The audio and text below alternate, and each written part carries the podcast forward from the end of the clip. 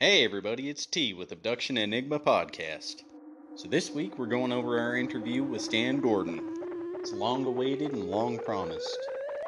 Stan's a great guy, and I really, as you're going to hear in this interview, appreciate everything he does and the thoroughness of his investigations.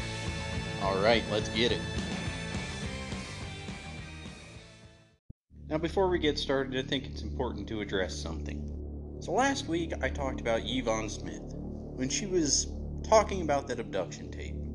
And I talked about her abduction. Well, I was wrong in that. Yvonne Smith, as far as I know, has never talked about being abducted. Where my confusion led in is Yvonne Smith, Denise Stoner, and Barbara Lamb have all worked for Kathleen Marden. So within that time frame and all of the abductions I've heard, I've confused either Denise Stoner or Barbara Lamb with Yvonne Smith. Now, Yvonne Smith is not the one who was abducted. I believe it was Denise Stoner that actually had that story, so I wanted to clarify that. Now, I will go back and I will try to find the podcast I listened to in which she talked about her abduction. But I do want to clarify that and hold myself accountable. I like to do that. Many people out there don't, but I will. Now, how do I know that Yvonne Smith has never been abducted? Well, of course, as always, I listen to other podcasts. And I listened to an interview with her. And that was what I heard that she had never been abducted. But there is one other issue that came out of that. As you all know, I work a daytime job. We all do. Or at least most people do. And then we also study UFOs, alien abductions, Sasquatches, the paranormal. We do it as on the side. We don't make money off of it. Well, here's a little bit of where my issue comes in. And it's actually one of the reasons I have an issue with MUFON. But to get into Yvonne Smith really quickly, she seems like a very nice, sweet lady. I'd love to meet her at some point, but there's one issue that I take up with her. And that is, she charges people money to get these hypnotic regressions done. Now, if you want to be a freelance reporter or a writer, you go on blogs, you write articles, you do things like that. That's understandable. If you want to make money off of the UFO phenomena that way, or anything in the paranormal that way, that is fine. But for therapeutic help, you should not be charging that price. Budd Hopkins never charged. John Mack never charged. So my question comes up why are you charging? I don't like that thought. Now, again, I say, I'm sure Yvonne is a very nice lady. And I'm going to make this point coupled in with like your star team di- or state directors of MUFON. If you are getting a salary from people's donations, or in Yvonne's case, therapeutic help, I find an issue with that. You shouldn't be getting paid to study UFOs. Now, in the case of MUFON, that's people's donations, as well as well as field investigator stuff. You're taking money from people and then getting a salary over it. Now, I don't really care what kind of excuse they could give for that. If you tell me, oh, this person has to do all of this work, so they should have a salary in order to focus on this phenomenon. Well, guess what? There's universities for that, and they will do it. Trust me. There's volunteers that will go out and study that specific thing. That's what a field investigator does. You can call them up and they will go look into the UFO experience or sighting. That's what Stan did. Stan Gordon never asked anybody for money. As you all know, at one point I wanted to join MUFON and become a field investigator. We're coming up past a year on that now. I no longer want that. And I didn't then. And that's one of the main reasons why. Other than the fact that I don't really like our state director all that much. Even though I did an interview with her. Now, again, if you want to make money selling books, being a freelance writer, being a podcaster, and that kind of thing, that's understandable. But I talk to these people all the time. I go over cases out of books I'm constantly reading. And I could never imagine taking somebody like a Debbie Kauble and making her pay me money to look into something traumatic for her. There will never be an excuse for that. Now, on the MUFON front, there is no excuse for you to be getting a salary studying UFOs that way from people's donations. Now, I'm not going to bag on the state director of Colorado. I don't care. I could, but you know what? I don't. I don't agree with her. We're going to put it that way. And if you listen to some of the other podcasts she's been on, you may or may not understand why. It's a long winded rant, but we're past it now. Now we're going to get on to our great conversation with Stan. We cover alien abductions, we go over a lot of sighting cases, as well as close up encounters with not only UFOs, but hairy bipedal beings, as well as a little cryptozoology thrown in there that aren't of the hairy hominid kind. Alright, let's get it. So I'm here with Stan Gordon. Um, Stan, can you tell us a little bit about what got you into this? Well, I started this uh, many years ago as a 10 year old child who was interested in science and electronics. And um, I happened to be tuning around the AM radio dial one night. Uh, it was in October uh, 1959 and I happened to hear some radio discussion about strange happenings. Uh, they were talking about uh, paranormal phenomena, haunted houses, uh, flying saucers, and topics of that nature, and it caught my attention. And I wanted to know if these people were making these stories up or they were telling the truth. So I began to go to our local li- library in Greensburg, Pennsylvania, where I lived. Began to read all the books they had on the subject. Began to cut articles out of the newspapers, made scrapbooks and uh, that's where it all began for me. And now I've been doing this for, well, this is 63 years right now. And um, I have never personally seen a Bigfoot or a UFO, believe it or not.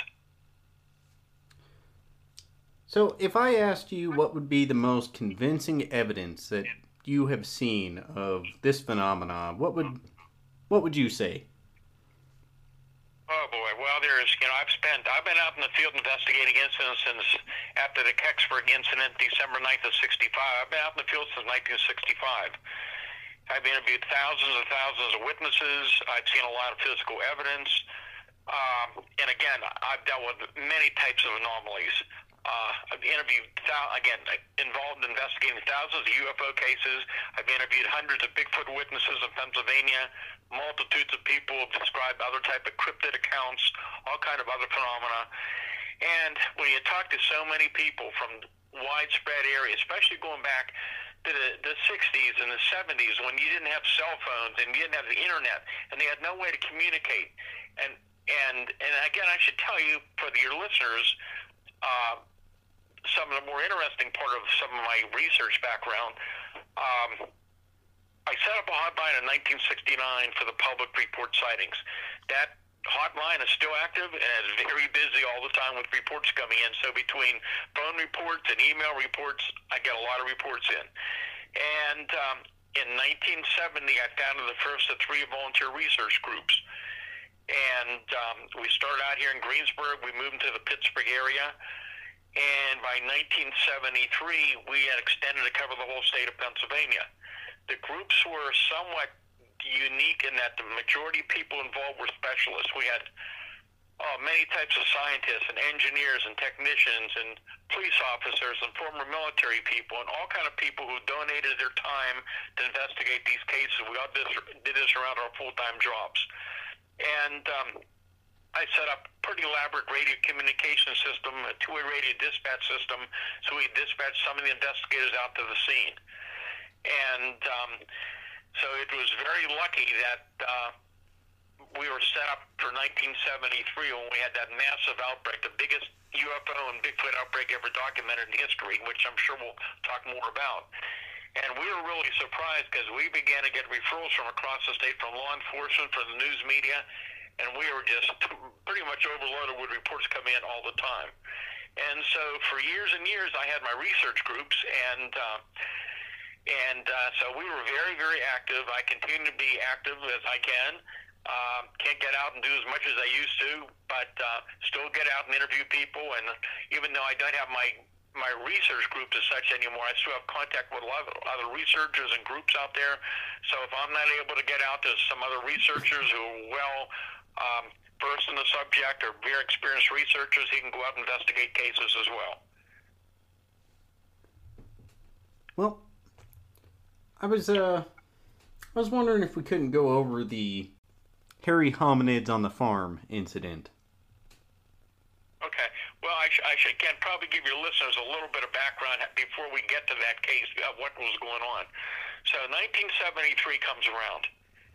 And first we had the, the longest UFO wave ever documented in Pennsylvania. Or anywhere in the country, as far as I know. It was, a, it was an amazing wave of hundreds and hundreds of UFO reports all year long. Started January 1st, continued to the last day of the year. And uh, many of these were not just lights in the sky. We had numerous reports of large structured objects low to the ground. Uh, we had these objects hovering over highways, uh, following vehicles. We had landing reports or incidents on the turnpike. I mean, it was just amazing time. And back at that time period, a lot of the local papers or the statewide papers, even some of the national media, were picking up a lot of these reports that were coming in. It was a, it was quite a big deal and we were just busy just trying to keep up with all these UFO sightings, which in itself was just amazing. And then the summer of 1973 comes around. And then we had the largest outbreak of Bigfoot sightings ever documented. That went on in 1974. And I can tell you, we've had very well documented Bigfoot sightings reported every year since then. But anyhow, those cases were amazing. Many of those sightings uh, were very close range. When we're talking about very close range, we're talking 5, 10, 15, 20 feet away from witnesses in some cases. Sometimes multiple creatures seen together. Many of these were in daylight, which was really intriguing. And in a lot of cases, there was some physical evidence at the scene. So my teams, uh, in many cases, we were on the scene within minutes to hours after they occurred. That's why we were able to document these cases so well. And um, anyhow, so all this was going on, and you know, at that period of time, what I knew about Bigfoot, I had felt that Bigfoot was probably some type of unknown animal, some type of unknown primate that science was never able to verify existed. But as time went on with this massive outbreak, and we're getting reports again from people from widespread areas. They had no way of knowing what other people were talking about. Many of these people were calling the police or the news media and then referring them over to our group to investigate. Uh, some very strange things came to our attention. One of the first things was that we would get out to some of these locations, so we're looking all year round under different weather conditions, different ground conditions, even in the snow. We would have a series of these unusual footprints, these large tracks generally, that had quite a big stride between them that would go for a distance and then just abruptly stop and end when there should have been more tracks. There, there's no way in the conditions we found them that that could have been fabricated. And uh, that was the first thing we began to scratch our head over. Then some very strange reports began to come in from the general public. And you got to remember, that wasn't a big, Bigfoot wasn't a really big deal in the 70s uh, like it is today. But anyhow, some of these people were very reluctant to tell us that they would see these huge hairy creatures, even in daylight, that in some cases would physically vanish momentarily and reappear short distance away. And then we began to see this very strange pattern. we'd have a UFO sighting in a particular area. Within minutes, hours, and days later, we'd have a Bigfoot sighting or vice versa. And then we began to get these reports from widespread areas of UFOs and Bigfoot seen together at the same time and place. So, uh, and one of these cases, I'll just tell you before we get to the one you want to talk about, very intriguing was an incident happened north of Pittsburgh. You had uh, two witnesses, uh, two uh, women who were out in the country waiting for a friend, and while they're there, they see this huge seven, eight foot tall, hair covered Bigfoot with white hair running across the road. But in one of its hand, it was carrying a small glowing ball of light. And it continued running into the wooded area. And a short time later, this object came across the sky and projected a beam of light down into the woods where the creature was running to. That was one that we thought was very, very fascinating. So anyhow, among the many, many reports coming in, and uh, as you mentioned, uh, I, these are really detailed a lot in the, my Silent Invasion book, where you can get a lot more detail on this. But anyhow, so it's October 25th, 1973. And I remember my, my hotline was very active during the 24-hour period. There were many UFO reports coming in from different areas across the state. But about 10:30 that night, I received a phone call from a state trooper from the state police barracks in Uniontown in Fayette County, which Fayette County continues to be probably one of the most active areas in the country for weird phenomena, for UFOs and Bigfoot sightings and cryptid reports. Anyhow, I got a call from the state trooper, and he had just come back from investigating this multiple witness UFO landing with some very strange elements to it and he told me, he said, I think there's a good chance there's something still up on the farm. Can you get one of your teams up here as soon as possible? Well, we're a distance away. It's already late at night, but we did. We got we assembled our team. Uh, we got our radios, our radiation meters, our other equipment together, and found our way up there to Fayette County, up to the area. And uh, we ended up spending uh, probably most of the night there, to early morning hours and uh, it is without a doubt probably one of the strangest cases ever documented. It's been talked about all over the world for years and years. Um, I'll give you the brief part of the story. It's way too much involved to tell the whole story. It, it's in the Silent Invasion book, as you notice. But anyhow, what I found out was about nine o'clock that night, you had about 50, you had 15 people in this rural community who were observing this barn-sized red round object about 100 feet off the ground kind of hovering and then slowly moving downward. And um, so this was in a, in a farming area, taking place on a farm, and um, the farmer's son was coming out to visit his family. And as he's riding down the farm road, he sees the object in the sky, and he sees all those people standing outside watching it. So he decides um, to go to a little better location where he can get a better look at this thing and he goes up to a neighbor's house and they watch this thing. It looks like it's coming down, and it looks like it might land on his dad's pasture. So up at that uh, neighboring home, they had two young boys, and they decide the two boys and the the, the farmer's son decide they want to go up and see what this thing is.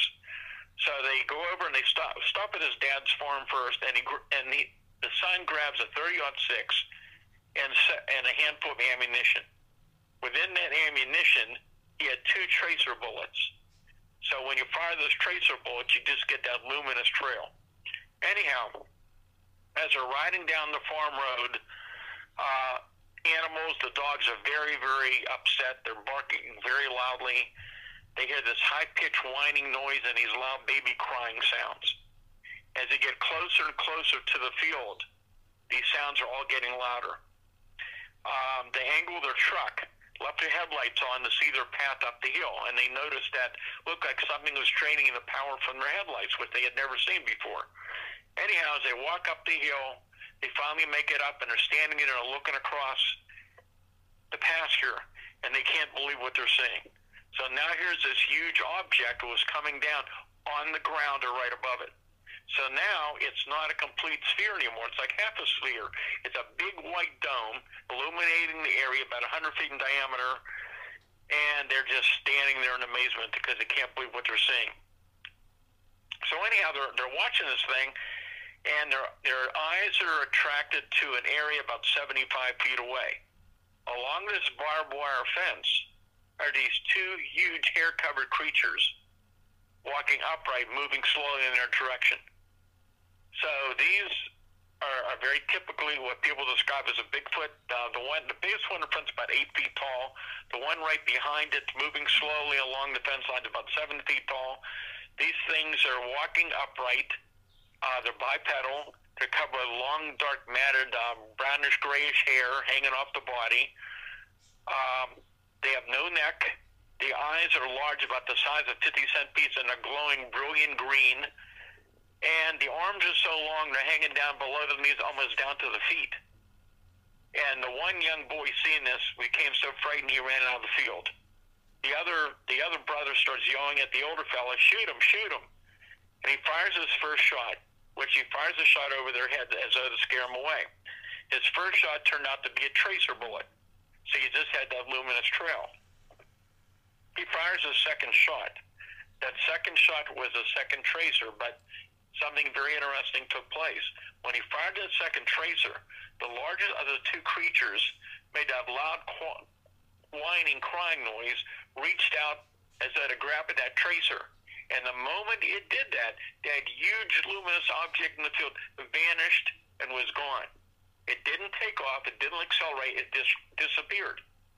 Most of the luminosity went away, the loud whining noise stopped, the creatures turn around, start walking back slowly along the fence line towards the woods. At that point, the fellow has his uh, 30 6 loaded. He's firing live ammo into the creatures, and he, there was apparently no effect on him whatsoever. Um, they went back to the truck, went back to the farmhouse, told the family what happened, went to a neighbor's, called the state police. When the troop arrived 45 minutes later, uh, they went up in the troop car looking for evidence. And the trooper told me, he said the area where the object was on the ground was self-luminescent and glowing, about 100 feet or more in diameter. He said he noticed um, the farm animals wouldn't go into that area. He shined his flashlight. He said he could barely see the beam, but he said he thought if he had a newspaper, if he sat down within that glowing area, he could have read a newspaper from the glow coming off the area. Uh, they searched there for a short time, then they went back to the barracks and I was told they both the trooper and the witness were separately interviewed in two separate rooms. Then they called me to send my team up that night. That's just a part of the story. I, I can tell you, when we arrived on the scene, it took a while to get there. Um, the glow was no longer glowing. The radiation levels were just normal background radiation. Um, the story got stranger and stranger through the night, and I can just tell you, it was a very well documented case. There was a lot of investigation on that case, and um, I have no doubt that something definitely happened after that night. And that was just one of numerous other very bizarre incidents that began to happen in the weeks ahead. And um, then we had that case that happened only miles from there in February 6th of 1974 uh, up in Fayette County, way up in the mountains. And that was the case uh, among others, well, that was the case in particular, but there were other cases that we had been looking into, and others would turn on uh, down the road come to our attention that we were dealing with something that was not a normal flesh and blood animal. And I've, I've noticed now over since that time and over the years in many cases I've been involved with, and I started writing about this back in the 70s, that we're dealing with a phenomenon, whatever it might be, that has a physical and a non-physical component to it for lack of a better term, I'll say maybe interdimensional. So when you hear these stories about Bigfoot and UFO seen together, I am not suggesting that these are that Bigfoot is a passenger in a spaceship for another planet or extraterrestrial. We don't know what we're dealing with. We don't know for sure what these objects really are. All we know is there's something very unusual, and they appear to be well beyond the scientific uh, capabilities we understand right now. Uh, do you want me to tell you about this case from February of 74? Oh, absolutely, if you'd like to go into that. Okay, so I, I remember that case very well also. Um, February 6, 1974. Um, some of your listeners will remember the time period because of what was taking place. There was a big national trucker strike across the country. There was gas rationing. Everybody remembers that. It was around at the time there was uh, a lot of violence across the country and on the highways around here in Pennsylvania. So you had the National Guard and the state police patrolling together. you had some members of both units that responded to this case. I could not get up to the scene early next morning. I couldn't get gas in my hometown. Uh, anyhow, here's what I learned. So here's this woman who lived in this little cabin home. She'd lived in the woods all her life. She knew animals very well. She was a very good shot, pretty much not afraid of anything. It was a normal night for her. She was sitting there on her chair watching television when she began to hear uh, this commotion on her front, her small front porch on the of the cabin home. She had some soda cans, some pop cans out there, and something was moving the pop cans around. So she thought, well, two, three weeks before, she remembered she had a pack of wild dogs coming through, and she thought, I bet those wild dogs are back. So I'll just grabbed my my 16 gauge double barrel shotgun, and I'll load one chamber, and I'll fire over their head to scare those dogs away, which is what she ended up doing. So she loads her uh, shotgun. She proceeds to walk up towards the front door. She opens up the door, turns on the switch, steps out, but there's no dogs. But about six feet in front of her is this huge, seven foot tall, hair covered Bigfoot that raises arms up over its head the moment she turned the light on. How does she react? She pulls the trigger and fires right into it. She, there's this bright burst of light, like a flash on a camera, and that huge hair-covered creature vanishes and disappears right in front of her. And interestingly, her her in-laws lived 100 feet away, and they heard the gunshot, and they called and asked her what she was shooting at, and she told them the story, and um, her son-in-law grabbed his pistol her and started walking down that dark road.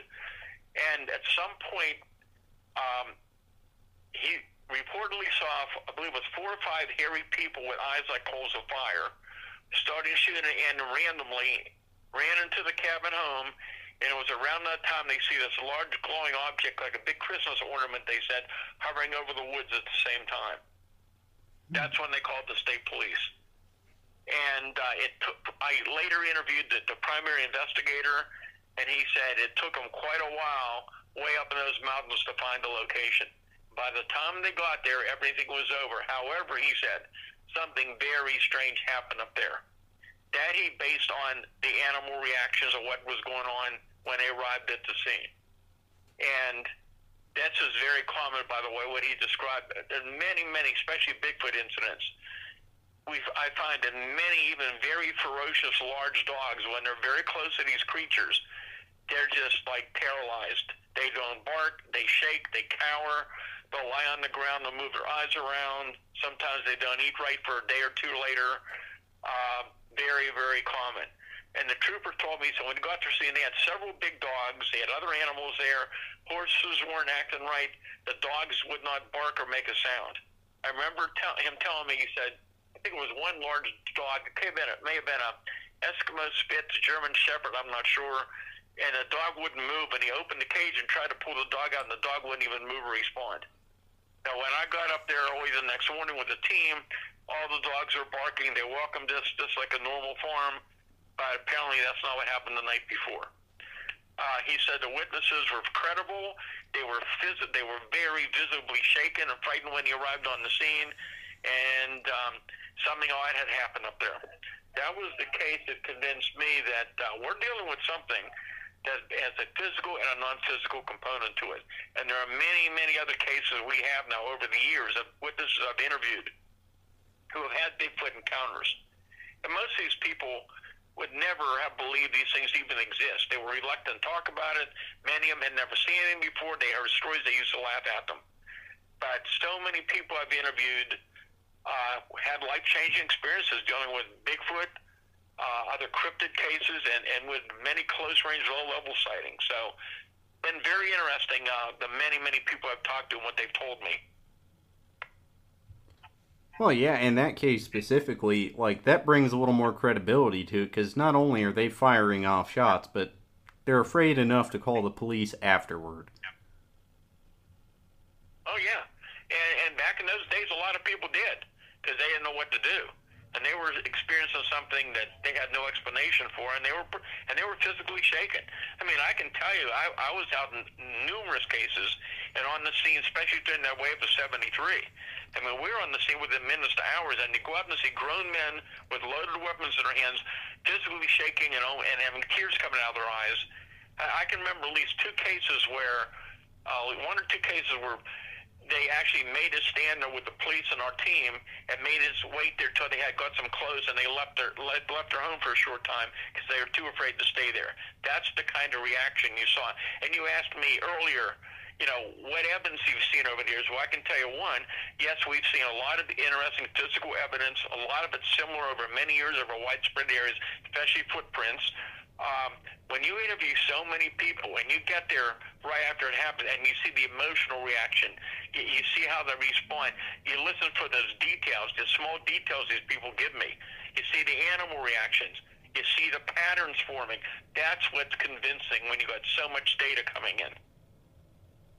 Yeah, and that's much how I view like the alien abduction phenomenon, because that's mainly what my podcast is about you see the commonalities that keep occurring when, you know, this person has no interest in the phenomenon, yet you see it keep coming up again and again and again and again. Yeah, and, um, you know, it, and again, I'm not sure, I don't deal a lot with these cases like I used to, mainly because we're not hearing about them like we used to. Back in the 60s and 70s, there was a lot of missing time case that led to abduction case. I don't know if you knew it. I was one of the first researchers probably in the country to do a lot of investigation uh, with those cases in Pennsylvania. And uh, yeah, well, it's been a long time, and I worked on hundreds and hundreds and hundreds of cases since then. But um, some of those cases are very intriguing. And uh, again, these people came from all walks of life, from all different age groups. And uh, to a lot of those people, whatever happened to them was a life changing experience. I could not say that yes, these people were abducted and taken aboard a spacecraft another planet, but I can tell you this: something happened to some of these people that changed their lives forever, and uh, it's a lot more involved than just that. And this is uh, something else that's turned up with some of my research over the years, and I don't know how it correlates with what what you've looked into with abduction cases. Um, a lot of the people that I interviewed years ago uh, in many cases, things happen when they were very young children, maybe four, five, six years old, uh, just approximately in that period of time, and um, and they had time periods, and then sometimes there was more than one person involved. Um, some of these people were able to give very detailed accounts of what they saw, what they remember, and in some cases there was missing time and they couldn't remember. But um, that's real intriguing. But here's something even a little more complex. I know how it involves what you've done your studies on with abduction cases. But one, you know, we're, we're talking about Bigfoot sightings, UFOs, all these strange things I've been involved with. And for a lot of people, it's a, it was a one-time experience. They were in the right place at the right time. But there's another category. There's a whole series of people, and I deal with these people all the time. And once again, many of them are very credible. Many of them hold very good positions. Uh, they don't want any publicity, most of them. Uh, in a lot of cases, I found out that these people had experiences going back from the time they were very young. And, and I'll give you an example. There's, there's one person I'm still in touch with today, and this is now, oh my God, I've lost track. Maybe I've been involved with this person now, knowing of her experiences probably over 45 years, maybe longer than that and um, she was a young girl that was missing at the time. There was apparently a, a, quite a search for her. They found her standing in the middle of the field. She said she had been there the whole time. She had no idea what was going on. From the time she was little, she had all kind of paranormal experiences. She had missing time again. She had uh, there was apparitions and ghostly things in her home. As she got older over the years, she had UFO sightings. She had Bigfoot encounters other kind of strange phenomena going on. Later, her children began to have these experiences, and now her grandchildren. And some of these people have going back into their parent or grandparents. It's something that they've talked about in different generations of their family. And I'm finding this more and more. And so some of these people, throughout their lives, they have these experiences, these encounters, and sometimes they have other people with them that can confirm the reports. So I don't know how that deals with what you've uh, been involved with. Oh, it deals greatly with it. Um, pretty much the stuff I talk about on my podcast, you just went over and covered. It it just correlates. Like I said, I've gone over it in my podcast where it's usually very young age, four or five years old. That's when these incidents begin. And then over time, people start to either. Now, in some cases, people realize right away something odd's happened and they remember it, even some of their childhood experiences, like Dr. Karla Turner. Other times, it takes people some time to get to that point. But needless to say, they come across the fact that, yeah, it's happened to me before. I remember this very odd experience, and it just makes sense now. I didn't know what to make of it before. I was in one place for a second, appeared in another with a bloody nose, and an hour had passed. Yeah, it's uh, it's intriguing.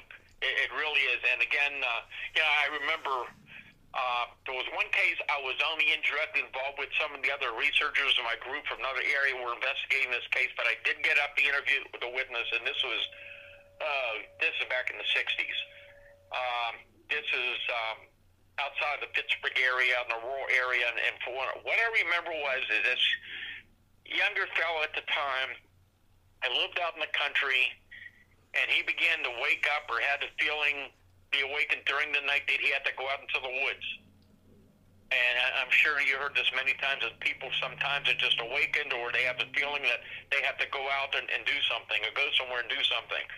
And um, supposedly he was, on occasion, he would go aboard this craft and have various type of uh, physical experimentations done on him.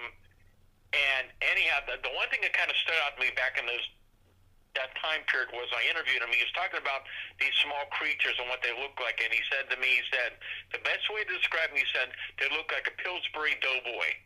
And I always thought that was a really good um, way to describe them. Then years after that, we heard about the Greys. Wow, that's that's actually very descriptive. that puts like a very clear image in people's heads. Um, Never yeah, heard him described as Pillsbury Doughboy, but like you said, that's very descriptive. Mhm. Yeah, it's, it was a lot of intriguing case, but I, uh, you know, I've been involved with again many, many cases. And, and let me tell you this again. I don't know if we mentioned this earlier in a program or not, but I've always looked for explanations for incidents before I'll say there's something unusual. So it is very common that many UFO, UAP sightings, even current ones, when you take time to properly investigate, many are determined to be misidentifications. They're misidentification of natural or man-made objects. So we can get that way. And even Bigfoot, there's misidentification of Bigfoot with huge shaggy dogs and uh, bear and hunters and camouflage outfits, things like that. But every year we're getting very detailed reports of incidents you could not dismiss. I mean, we had some very detailed daylight Bigfoot encounters last year in Pennsylvania multitudes of UFO cases, and most interestingly, those small balls of light below the ground or orbs of light. Uh, we had I've never seen the amount of activity of these reports like we did last year, and that is very significant, whatever that is. And I think you may have read that on the report I just sent to you, which your listeners can get on my website and read the whole report. Well, see, you bring up a, a very good point, and I, th- I think it's important for my audience to get this because I've been pushing this a lot lately. When it comes to critical thinking, as far as trying to debunk this kind of stuff, because I feel as if in order to figure something out, whether it's let's let's take the UFO phenomena. I just did a report on a video of a guy who was allegedly abducted in 2020, caught on camera and it was obviously a man walking out of his house. The camera glitched, and then a moth flew into fl- er, into frame. It was caught on a security camera. The man came out and said that on I think it was Inside Edition, and I started going over the comments of this video, and man, people were just buying right into it. Now they ignored the fact that the man actually came out and said like, "Hey, nothing actually happened here." I wasn't abducted by aliens. I didn't turn into a ball of light. You can see it glitch. People were just denying that simple fact. I think there's a need for the critical thinking that and the investigation work that you put in. So, could you give my listeners some advice on that, as far as like critical investigation? Well, I, again, each case is different. You know, it it was a lot different years ago, and there's a lot of things that we can do now technologically we didn't have access to before. Um, so now it's much easier to uh, figure out exactly, you know, what what star system, rather rather what constellation, you know, what planet people were reporting at the time, what they're seeing is any correlation. We can check pretty quickly for any type of reports of uh, big meteor. Uh, reports coming in over areas. Uh, have, has was there an aircraft in the area at the time? You saw these strange lights over the area. You can track that down very easily.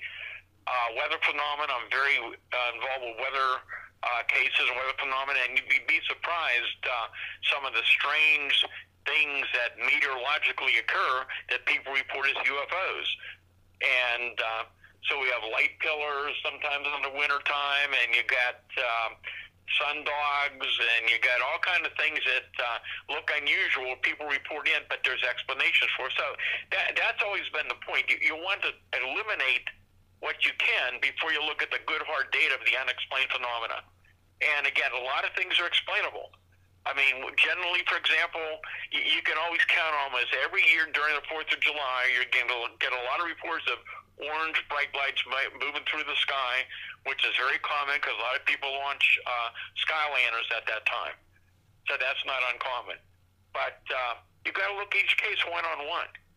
Whether again, whether it's a UFO, whether it's a Bigfoot, or another cryptid case, uh, there's sometimes explanations, but there are so many detailed cases I've investigated that are very, very hard to explain away. And I, I mean, I can give you some example, a few of those as well, if you're interested. Oh, absolutely. Okay, well, there's multitudes of them. You get on my website, there's a lot of these cases, some of the articles I've written over the years, and there's a lot of things we won't have time to talk about today. Um, one case that kind of stands out was uh, September 3rd, 1987, going back a ways. This was on a major highway here in Westmoreland County in western Pennsylvania, near what was then the Greengate Mall. So it's a four-lane highway with lots of traffic. It was early that evening when he had multiple witnesses, including law enforcement. They observed this huge, solid, maybe 300 foot long, metallic, cigar, kind of cigar shaped object with multiple lights on it, completely silent, about 300 feet off the ground, moving along the high tension power lines. And it moved across the power, high tension power lines, this huge object went across the highway. When you go across the highway, it moved over top of the power substation. At that time, this huge solid object turns vertical in the sky. And when it does, all the power in the area goes out, including in the mall. And um, now the power did come back up. There was a very short power outage, but it happened. And then some of the power in the area behind the mall where the theaters were, it remained out. And when the engineers went there to investigate, I was told that all three of the master fuses in that circuit were blown, which is something that's extremely highly unusual. And um, there was a lot of investigation done on that case. So that that's just one example. Um, June 1st, 2013, I believe that's the correct date, uh, on, on the other end of Route 30 in North Huntington. So you have a, a woman and her three-year-old child. And the woman was a non-UFO believer, I can tell you, after this happened. And they're coming out of a store and they're heading eastbound on Route 30. And this woman tells me, she said, I had to brake right in the middle of the four lane road. There's no cars anywhere near me. They're all way ahead of me or way behind me because there's this huge metallic object about 60 feet away hovering right over top of the highway, taking up all four lanes of the highway. She said it looked like the gondola of a blimp without the blimp. So it's a large metallic rectangular object with several rows of lights, completely silent, and her three-year-old child yells, "Mommy!" Flying iPad in the sky, and she was on the cell phone at the time, and she had to go underneath the object. When she did, she lost her cell phone signal. Um, she noticed all the uh, digital indicators on the dash of the vehicle went out. She lost her FM radio signal uh, she tried to take a picture with her cell phone, but it would not let her go into the photo mode. But as she moved down the road, all the electronics came back on. That's just an example. We have many cases over the years of objects being close to vehicles with different type of electromagnetic effects involved as well.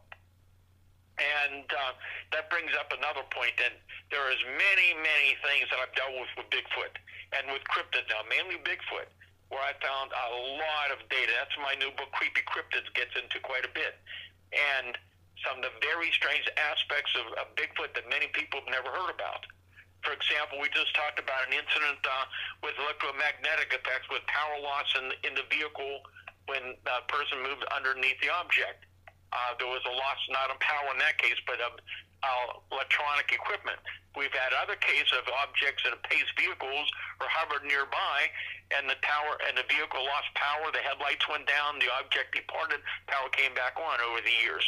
But anyhow, there's also incidents, and they're very few, but around the country, and I've investigated some in Pennsylvania, where when people reported seeing a large, huge, hair-covered Bigfoot come very close to a vehicle, and when they were near the vehicle, when the creature was near the vehicle, the vehicle lost power. When the creature ran off, the power came back on. That's that's one example that many people have never heard about. And what do you make of that, Stan? Do you think that's like electromagnetic effects or something that draws in some form of power, or what? What do you make of that?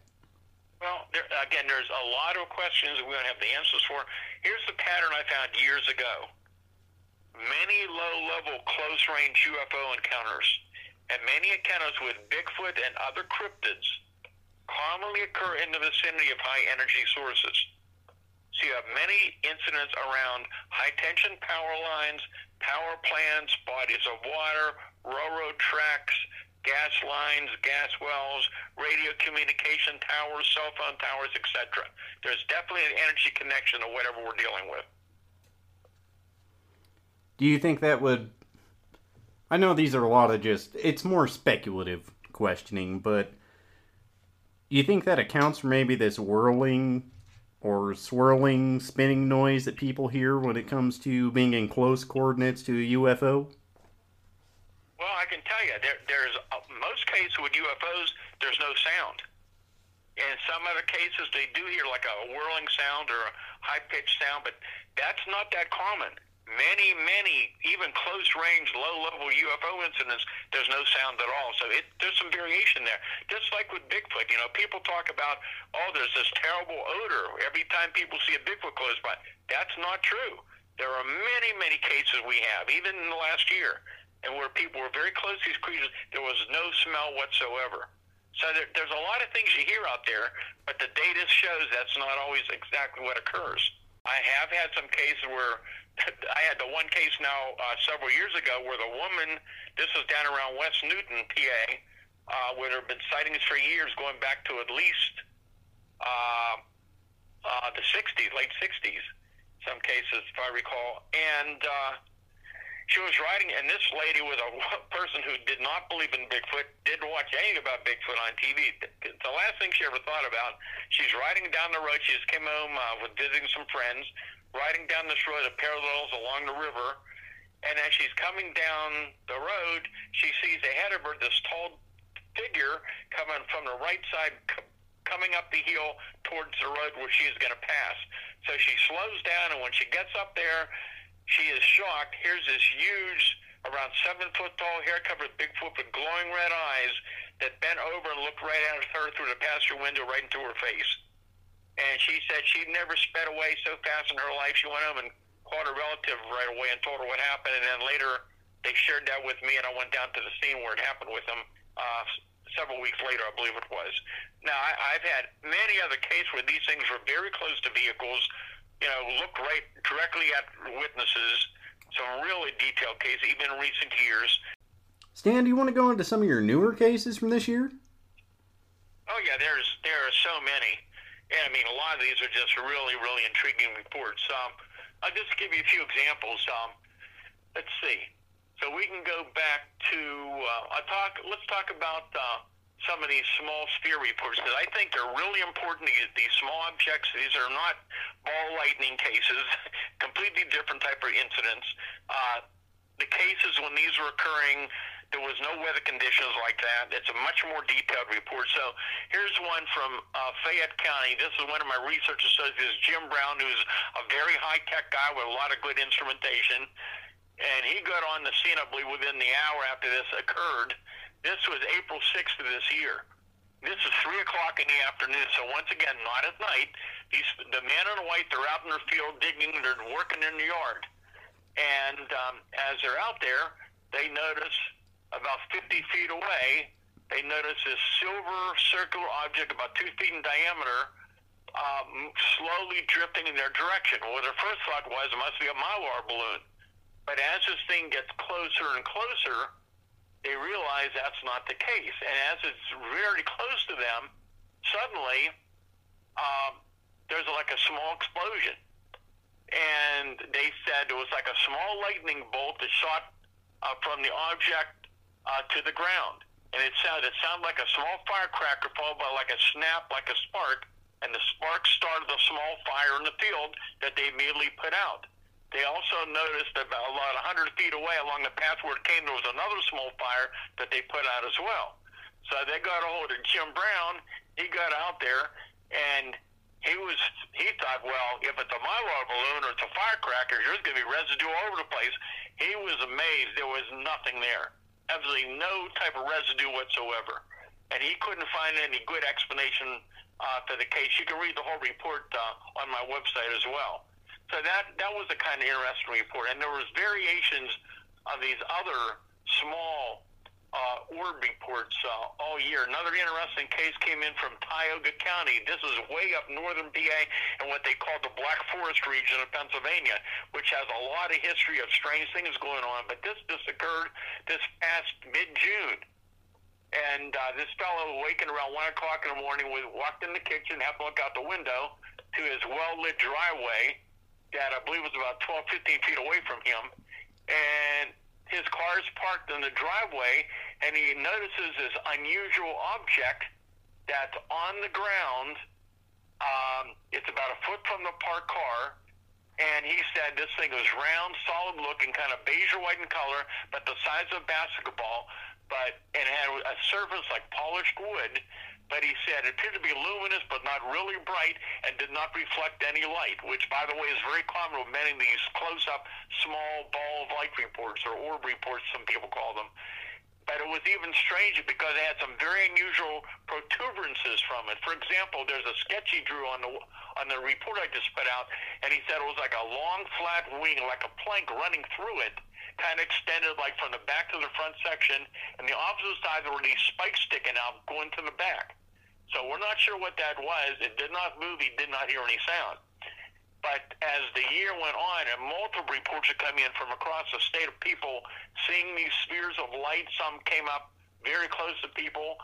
Uh, some security cameras videotaped some of these orbs coming close to people. But um, what was really interesting were a couple reports um, in October of this year, or last year, excuse me anyhow, uh, the one case Jim Brown investigated, uh, this was October the 6th, October the 8th, I believe it was. Yeah. And um, anyhow, this fellow had got up around 6 o'clock in the morning. It was cold outside in the 40s. He had his pajamas on, his slippers, decided to go out and get the early morning paper. So apparently he started walking out to the, pa- to the paper box about 50 feet away from him. He goes out on the porch, starts walking towards it, and he says he sees this glowing white ball of light. He says it's at eye level. It's about 10 or 12 inches in diameter between him and the paper box. And then all he remembered was he got very, very tired all of a sudden. And interestingly, his wife wakes up around 7 o'clock looking for him in bed, and she can't find She looks outside, and there her husband is sound asleep on the porch in his pajamas, in the slippers, in that real cold weather, and he couldn't remember what happened that much, except he remembered later that that object was making like small circular motions, and he got so tired right as he saw it, he had to go to sleep. So that's an interesting detail because three days later, uh, up on the Laurel Highlands, so this is right near the Chestnut Ridge, which also has a lot of activity. So here's this woman around 2:30 in the morning who's awakened uh, to go into the restroom. She comes out, and about five feet away in her living room, which th- there was an old house that has very high ceilings, she sees this deep blue colored sphere about a foot and a half in diameter hovering there in the room. She said inside of this sphere she sees like a gray swirling mass that looked like a, like one of those old lava lamps. It's completely silent, slightly moving up and down. She recalled taking one step towards it. Then she felt, she said, like a slight tingling sensation. Remind her of like a pre-jolt of electricity when she was near an electric fence. She said, it was the strange object for about 10 seconds. She looked at it and suddenly became very, very sleepy. She immediately went into the bedroom, went to sleep, but she said the next day when she woke up, she was very groggy, very sluggish, and she said that was completely unlike me to fall asleep like that because she's an insomniac. She said I could never fall asleep like that. She had no explanation for it. So you had two cases within days where people were within feet of these small spheres, and they both had that physiological effect of getting very tired. And I thought that was very intriguing. That that's extremely intriguing. Um, I'm also seeing a case from March 19, 2022, in a wooded area where there were beams of light and also small balls of light. Yeah, there's. Um, you're probably talking about. Was that March? Um, March 19th. Is that the part of, up in Potter County? Yes. Is that okay? Because the uh, the other with some of the other cases are even more interesting.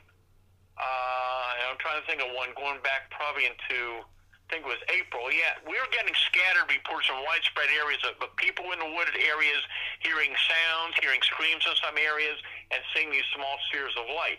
But what was really interesting was April 16th. So this is an area up in the Fayette County area, and this is kind of a more recent one, the last year or so, that they're calling Area X. It's on private property. They're not disclosing location. Um, it's an area that's had a lot of history of paranormal phenomena, Bigfoot sightings, strange lights, other weird things going on. It, it's similar to some of the skinwalker activity, which is what basically I was investigating back in the 70s, you know, long before here about Skinwalker Ranch. And now all over the country, you're hearing of other locations that are having similar type of activity going on. So this is very, very interesting. But anyhow, April 16th, you had a team up there of investigators that were investigating reports of um, strange screams and Bigfoot activity up around Area X. And they were in there and they were into two different teams, I remember that night. I believe that's when it was. Anyhow, there were a number of very experienced Bigfoot researchers up there. And they, they had observed... Um, let's see, they had observed um, some strange lights and bright flashes of light, and they had heard some loud howls and screams and somebody having walking. But as the evening went on, they began to report from different areas in the woods of these small spheres of light of different colors coming out of the woods, and in some cases coming up within feet of some of these people. And I can tell you, from what I was not there, but what I heard, I interviewed some of them this was something that was just uh, very, in some cases, very terrifying to what they saw. Now, some of these fellas uh, knew me years ago, and I talk about these balls of light. I think they were skeptical, and I'm telling you, after that night, um, I think some of those lives were definitely changed, and now they knew that there was this type of phenomenon was actually for real. And interestingly, yet Seth Breedlove was there that night for Small Town Monsters, filming uh, some of the things that were going on in Area X, and he was able apparently to record some of this activity from that night. So um, it was a really intriguing uh, situation up there, for what I was told. I mean, that's.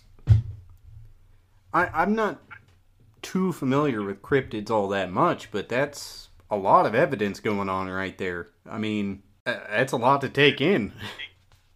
Well, there's there's so much.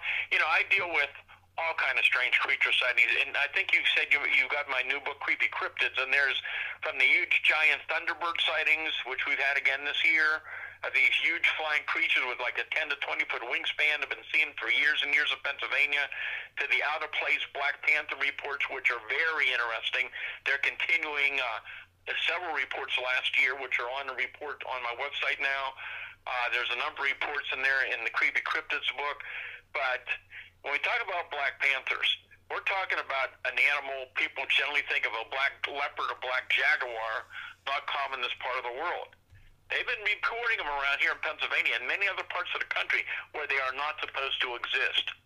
But interestingly, I have found some similarities and some correlation, believe it or not, between some of the Black Panther phenomena and some of these strange areas where recurring activity and the Bigfoot activity. And one I found years ago was that sometimes when you have a local outbreak in a certain area where various phenomena is occurring, paranormal stuff, Bigfoot, UFOs, you have more than one cryptid. So again, when we talk about a cryptid, we're talking about creatures that science has never confirmed. Or something now, in this case, we're talking about an out of place animal, an animal that is not supposed to exist in this part of the world. So sometimes when you have a Bigfoot outbreak, you'll have another outbreak of other type of strange creature, and black panthers has been something that's been pretty common. And, you know, we talked about these cases of a Bigfoot and and a Bigfoot uh, physically appearing and disappearing. The woman shooting at disappeared in a flash of light. Uh, the the UFO connection, whatever it is, we don't know what it is, but there's some correlation between the balls of light and some UFO reports and, and Bigfoot sightings.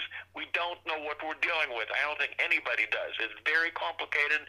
Again, for a lack of a better term, I think we're doing something that well may be interdimensional. It's physical and non-physical both. But here's the intriguing case I had years ago with a Black Panther, and you'll see the correlation here. Um, this is February 1983, way, way up in the mountains. Early morning hours, this fellow is coming home. His car's overheating. Pulls into the driveway, um, goes in the garage to get a can of antifreeze. He comes back out, starts putting antifreeze in the car. Few minutes later, he hears this loud growl behind him, and he turns around to look. Here's this pretty large house cat that's sitting there growling at him, and he didn't think much of it because there's cats out in that area. So he goes back to putting more antifreeze in the corner. A few minutes later, he hears this louder growl, and he turns around to look, and now he's shocked because that large house cat has physically grown to twice its size and is growling fiercely at him. And he throws the can of antifreeze at it, and the thing growls and turns around slowly, starts walking out the door uh, up the up the drive outside where it's well illuminated. At that point, he runs to his garage to grab his pistol, and he said he came out a short time later, and now that that very large cat, he said, now it looks like an animal I saw in the zoo, like a big black panther, completely solid black with a long tail. It has glowing yellow eyes, and it's growling at me. And he said, I took a shot at it. I don't know if I hit it, but moments later, it physically vanished and was gone, and he never saw it again. Hmm. That's a fascinating case. Wow. Well, yeah, and and I hear many cases similar. And again, it, it's not just cases I've been working on, but over the years and more recent years now, a lot of these things we're talking about, more and more researchers all around the country are talking about similar cases they're coming involved with. Uh, there's been several other books out now talking about similar type of events all over the country. So whatever is going on now, it, it's escalating more and more. Or at least it's coming to more people's attention. So, there's another incident that I have written down here from one of your newest reports. And that one's from Indiana County on September 22nd. Uh, of a woman looking outside to see two three foot tall humanoid like figures, a few inches apart, or few feet apart, one behind the other, floating. Yeah, there were, there were witnesses up in that area, and then again, that this area, Indiana County, is is a lot of these areas are not far from the Chestnut Ridge. So Westmoreland Pit in Indiana County, uh, a lot of reports of different things, and many people have seen things like this. And yeah, this is kind of interesting because the witnesses, I talked to the one witness, they looked out the window and they said they saw these two about three foot tall humanoid like shapes. They were pure white, he said. They could not see any arms or legs. He drew me a sketch of it actually. And he said they were a few feet apart, one behind the other, and floating very low along the side of the road. They only saw them for about 15 seconds when they suddenly vanished and they're gone. And which is you, you hear this from so many cases of uh, of various cryptids. I mean, I've had Bigfoot witnesses said it's like watching a uh, a movie, and they said this thing suddenly appeared out of nowhere. They see it from head to toe, and it's gone. And um, I've had other cases over the years of people seeing various type of entities that are floating or gliding above the ground, including cases with like Bigfoot type creatures where they're seeing something very large, kind of stooped over, very broad-shouldered, and it's moving so fast it looks like it's gliding rather than running. And once again, these are things that a lot of people don't hear about, but people are reporting. I mean, and yeah, you even get that sometimes with the UFO phenomenon. It's the same thing, where they might be gliding. Sometimes it's a luminescent being. Um, I've heard that quite a bit, actually. Yeah. Well, with UFOs, you know, look at the similarity. And again, something a lot of people may not be aware of. You hear reports of, for example, we've had a lot of reports in the last year, last couple of years in daylight of large, solid cigar-shaped objects in the beautiful, beautiful skies that just suddenly people say they're watching them and suddenly they they're just gone. They just disappear. They don't accelerate and move off. They're just gone. And I've had many cases investigated over years of large, solid structure objects in the beautiful sky that begin to slowly fade away and disappear. Or in some cases, they physically change from one form into another. And then we have a lot of reports of these objects entering clouds and never coming out of the clouds, or the strange cloud formations that they enter. And then the clouds change change color sometimes and disappear. There, there is so much more to these all these anomalies than most people are aware of. Yeah, I mean it's quite startling actually. You like I said, that's one of the reasons I wanted to have you on is because you're very thorough with your research and you know a ton. And I'll tell you something that you might find interesting in, in your research uh, about missing time, alleged abduction cases, things like this. I don't know if you ever were aware of this or not, but back in the 60s, um, there was something going on before you heard the reports of these small little humanoids, grays, or whatever people reporting. But the scenario was in the 60s, early 60s, and we had some cases in Pennsylvania where you had these large solid objects landed on the ground. And local, and sometimes local people uh, came across these objects, and the passengers they said were very human-like. I mean, uh, five six feet tall. They said they could pass them on the street, and they were told that they were having technical propulsion problems. They were invited aboard the craft to look around, and then they were gone. I don't recall any missing time events. I don't think there was any, but there was similarities in those type of reports. And then later you began to hear of these other cases of landings and missing time and people being uh, examined. But there was a little different scenario in there for a while for whatever reason. Well, see, I personally have always chalked that up to because that's more your contactee cases, right? Blonde-haired, blue-eyed Nordic people. Well, in these cases, they weren't blondes. No, yes, I've heard those reports too. These were not. These were not those type of reports. Oh, well, that's interesting. I've always considered so like our blonde haired let's go over the Nordics, like how I view this. There's differences in the way that it's treated. So when a person's abducted, it's usually very clinical, they're just taken, but that's not always the case with abductionist scenarios. In fact, sometimes a person will go quite willingly with them. And when a person is abducted, oftentimes they have this this um what is the term I'm thinking of here? This message of peace almost. Like you're destroying the world, put the nuclear bombs down, things like that. We see that with like the Ruwa Zimbabwe case and in 1996 with the children who saw the UFOs and the aliens, for lack of a better term. You keep finding that same trend, even back then with the contactee cases. Not all of those were factual. I mean, some people made them up, but not all of them were made up. So I find that to be an interesting correlation, and I don't know the altered perception part that I come up with is maybe it is the same beings, but they can alter your perception to make you see something benevolent, I guess would be the term.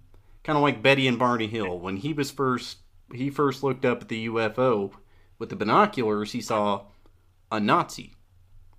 Later to find out during his regression that in fact it wasn't a Nazi. And behind that he saw an Irishman. Again, also to find out that that was not an Irishman. They just looked very weird. But to him, that presents a kind of authority figure because it was around that time. And the Irish, I've gone over this before, but back then, according to Barney Hill during his regression, the Irish were always kind of violent to African Americans. So he wanted to present a more friendly kind of thing. So I long-winded, you know, kind of messed up way of going about this, but that's that's kind of how I've always looked at it. Well, I can just tell you again, the more we know about these various anomalies going on and these type of strange incidents for years and years, the stranger it is. And um, one thing I, I've, I've kind of questioned over the years, talking to so many people who had experiences, something like you're talking about, is that is it possible that certain people have certain abilities? They're able to perceive various phenomena that others can't, or is it that they have certain abilities that the phenomena is attracted to them? And I, I think that's very possible. Um, you know, you hear about contact with some of these beings. It's not usually verbal with your mouth, it's more telepathy. I I don't know, I'm kind of torn on it, but you find a lot of that. Well, you know, I've, I've heard those kind of reports, but now getting back to the Bigfoot stuff, and you know, I told you I, I have uncovered a lot of very strange elements to the Bigfoot phenomena. So here's something you just brought up because it's something barely, rarely reported here in Pennsylvania. More common, I guess, in the southern part of the country and other parts of the country. But there are some people and some witnesses who claim that Bigfoot attempted to have some type of telepathic communication with him. Well, here's here's the interesting one because I was a witness to this, and I can verify this one.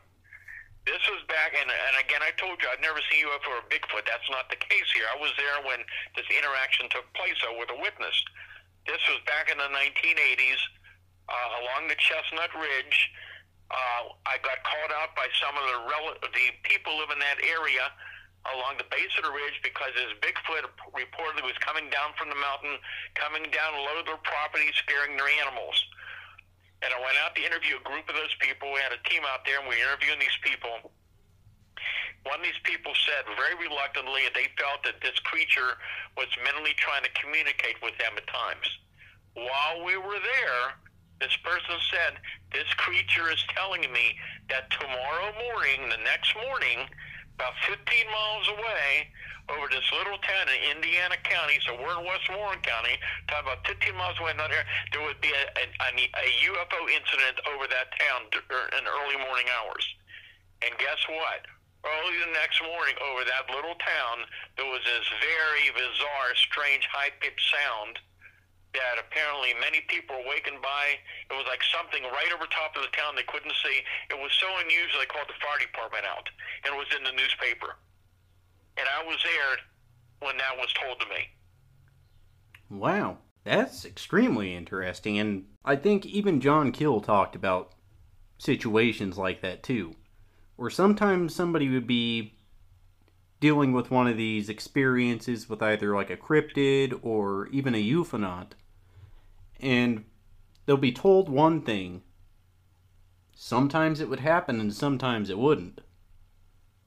So I find it very interesting that you were actually able to be there for that one. Oh yeah, I, I remember that one. It was quite intriguing because that's something you just don't run into every day. And those type of reports again out in this area are far and few between. Very, very few people who ever told me they'd had some type of telepathic communication. And I can tell in all of those cases I can recall, I mean, these were just normal people who had no interest in these type of cases, and they were very, very reluctant to even tell me. I mean, it was strange enough to tell me about seeing a Bigfoot, but to go into these other elements, and yet there was similarities in the different reports over many years. Yeah, and it's it's not something anybody wants to tell you. I mean, because, like you just said, you're already telling somebody that you just saw a Bigfoot. Why would you want to make it more weird on purpose, just for it not to happen the next day? Yeah, and, and that's what I look at when I interview these witnesses. I'm looking for the little details, and so many of them tell me these little details and, and you've got to be very careful. You don't want to lead the witness or put words in their mouth. So you got to be very careful and just to see the things they bring up and the similarities of what happened on there, just like uh, that sighting I, I mentioned on here just happened this past November. It was a very, very good daylight Bigfoot sighting uh, up in Indiana County, up on the other side of the Chestnut Ridge. And um, I mean, I interviewed that person within a short time after she saw it that morning.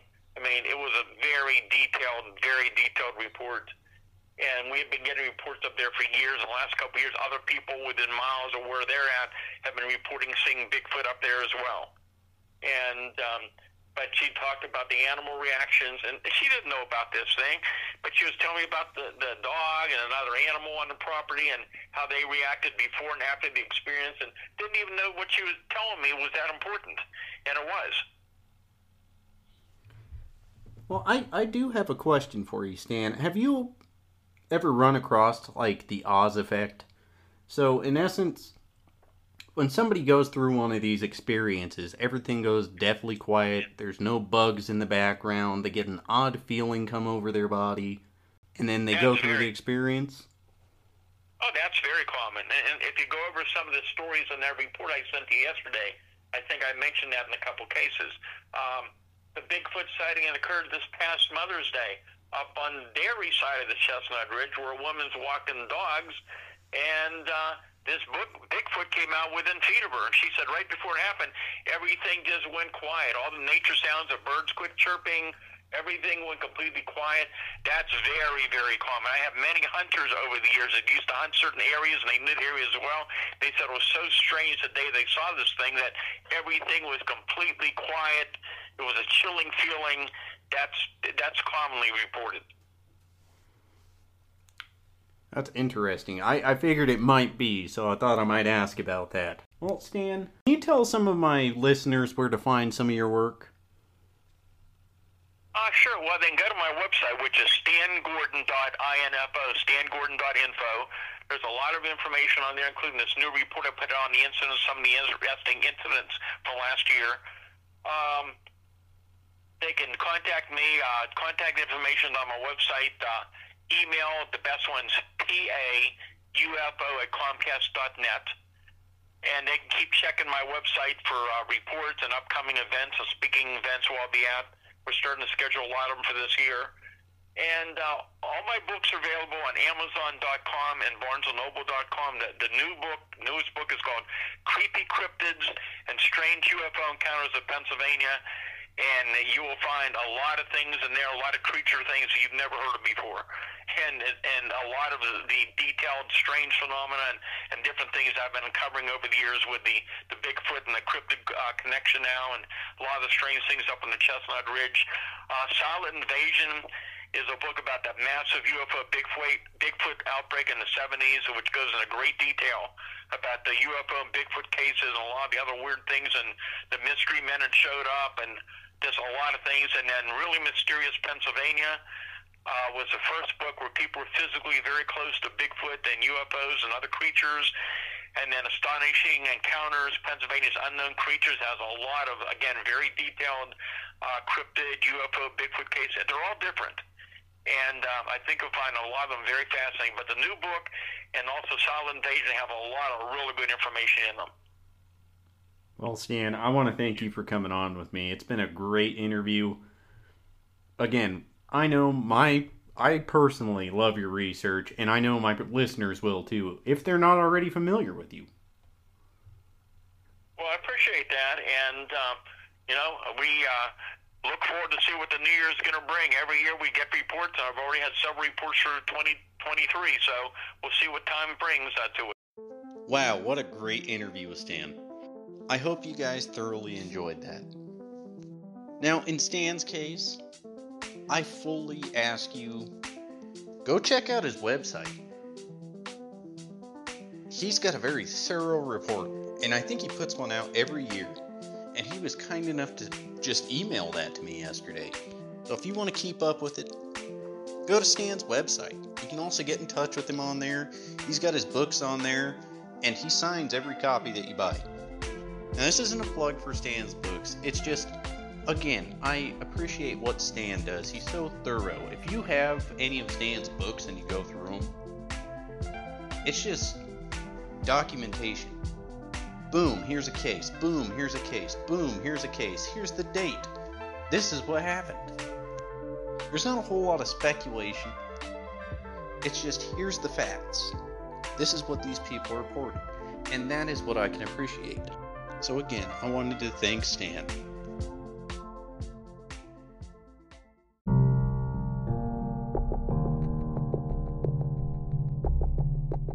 If you're an abductee and you need somebody to talk to, feel free to message me at theufos@yahoo.com and I will talk to you. Or I will put you in contact with somebody who can help you. It doesn't have to be shared on my podcast. I'm just looking to help people with the contact experience because I know it's not always the greatest. So if you need that help, please reach out to me.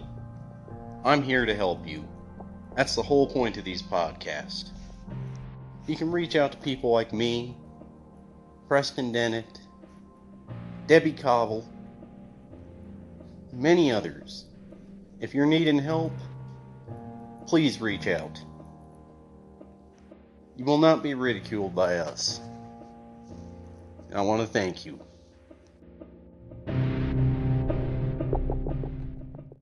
With that being said, I'm going to let you guys go. I want to thank the Ghoulies for Hot Rods from Outer Space. I want to thank Stan Gordon for coming on with me and being so patient and recording a second session with me. I want to thank you guys for listening. I want to ask that you please rate and share my podcast. I'm sorry about the little rant at the beginning. I, I don't want to give you guys a whole lot of those. If you want to get a hold of me, or even maybe appear on the podcast, hit me up at theufos at yahoo.com or go on my Facebook page, Abduction Enigma Podcast. And just remember, the UFOs want to tell you something. Alright, keep kicking it.